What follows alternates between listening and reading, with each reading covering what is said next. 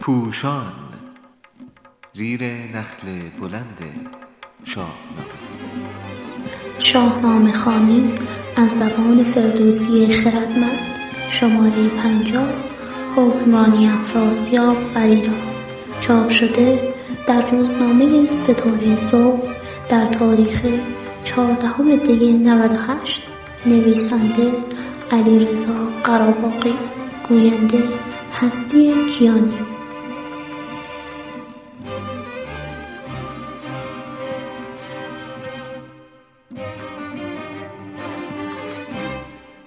می‌دانیم که ضحاک سالیان دراز بر ایران حکومت کرد ولی این حکمرانی با شکست ایرانیان در جنگ به دست نیامده بود. سواران و مابدان و بزرگان آنچنان با جمشید ناسازگار بودند که به دست خود بیگانه ای را بر تخت نشاندند. ولی افراسیاب با شکست دادن ایرانیان به تخت دست یافت و کلاه کیانی به سر برنهاد.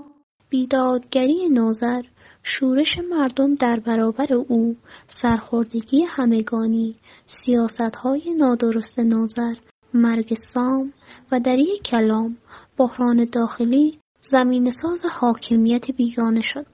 افراسیاب نیز ضمن بهرهگیری از فرصتها ارزشهای انسانی زمان خود را زیر پا گذاشت تا حاکمیت بر ایران را به هر قیمت فراچنگ آورد.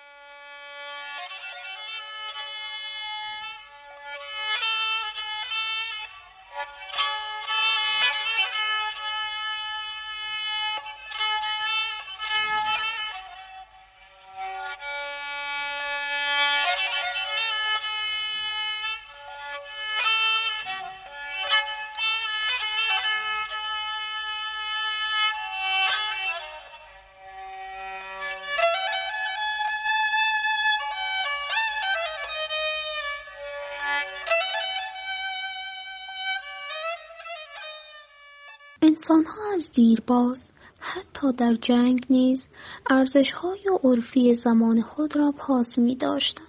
برای نمونه در جنگ تن به تن عرف آن بود که پیش از پایان نبرد های دو طرف لشکریان به جنگ انبوه دست نزنند. ولی افراسیاب چندان پایبند عرف و ارزشها نبود. برای نمونه در زمانی که لشکریان توران و ایران در دهستان رو در رو می جنگیدند افراسیاب تصمیم گرفت بخشی از نیروهایش را به سوی فارس بفرستد تا شبستان نوذرشاه و زن و فرزند دیگر ایرانیان را اسیر کند قارن این بی اخلاقی را ناجوان مردانه می‌خواند و می‌گوید که توران شه آن ناجوان مرد مرد نگه کن که با شاه ایران چه کرد؟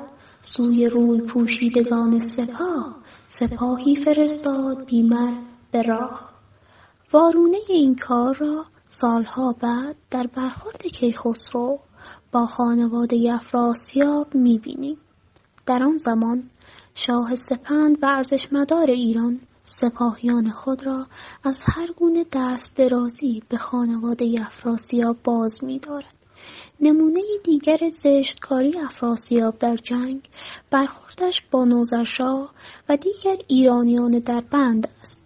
زمانی که قارن بر پسر ویسه و زال و مهراب بر خروزان و کلباد پیروز شدند و خبر شکست تورانیان به گوش افراسیاب رسید او دستور داد که از میان اسیران نوذر را به نزدش آورند.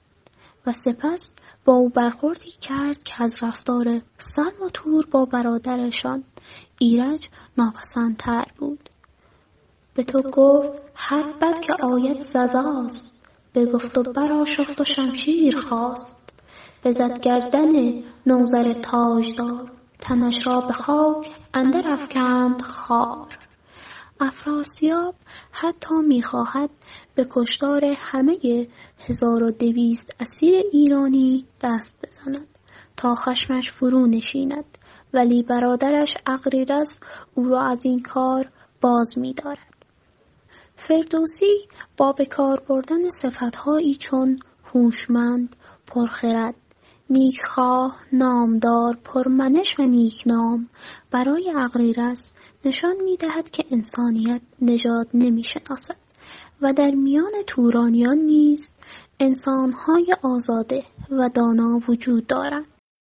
فردی که اسلحه در دست ندارد و در میدان جنگ نیست. حتی اگر تا پیش از اسارت می جنگیده و مسلح دستگیر شده است حتی اگر هنوز دشمن به شمار می رود از نظر اقریرس نباید کشته شود و کشتن او کاری غیر اخلاقی و جنایتی ضد ارزش است. اقریرس می‌گوید گرفتار کشتن نوالا بود. و می افزاید. این اسیران را باید تا پایان عمرشان در بند و زندان نگه داشت. گرچه میپذیرد که این اسارت بازاری و خارداشت همراه باشد. افراسیاب سرانجام خواهشگری برادر را میپذیرد و بندیان را به او میسپارد اغریرث نیز اسیران را در ساری زندانی می‌کند همزمان زال و دیگر پهلوانان ایرانی برای گرفتن انتقام خون نوذر سپاه بزرگی فراهم می‌کنند زندانیان نگران می‌شوند که افراسیاب در این هنگامه به کشتار آنان دست بزنند چو تابند گردان از این سو انان به چشم اندر آرند نوک سنان. از آن تیز گردد رد افراسیاب. دلش گردد از بستگان پرشتاب. سر یک رم مردم بیگناه به خاک اندر آرد ز بهر کلاه. آنها می‌گویند وقتی سپاه ایران آنچنان نزدیک شود که نیزه آنان در برابر چشم تورانیان قرار گیرد افراسیاب آنچنان از بسته شدگان و زندانیان نگران می شود که برای حفظ حکومت خود دست به کشتار جمعی زندانیان خواهد زد. اغریرث می‌داند که نگرانی زندانیان بجاست ولی می‌گوید نمی‌توانم شما را به این صورت رها کنم تنها می‌توانم اگر نیروهای زال به ساری برسند آمون را خالی کنم و به سوی ری بروم با این برنامه زندانیان به دست خود ایرانیان آزاد می‌شوند و اغریرث می‌تواند بگوید توان ایستادگی در برابر سپاه ایران را نداشته است. گرچه افراسیاب این بهانه را نمیپذیرد و در دنباله رفتارهای ناجوانمردانه از جان برادر خود نیز نمیگذرد.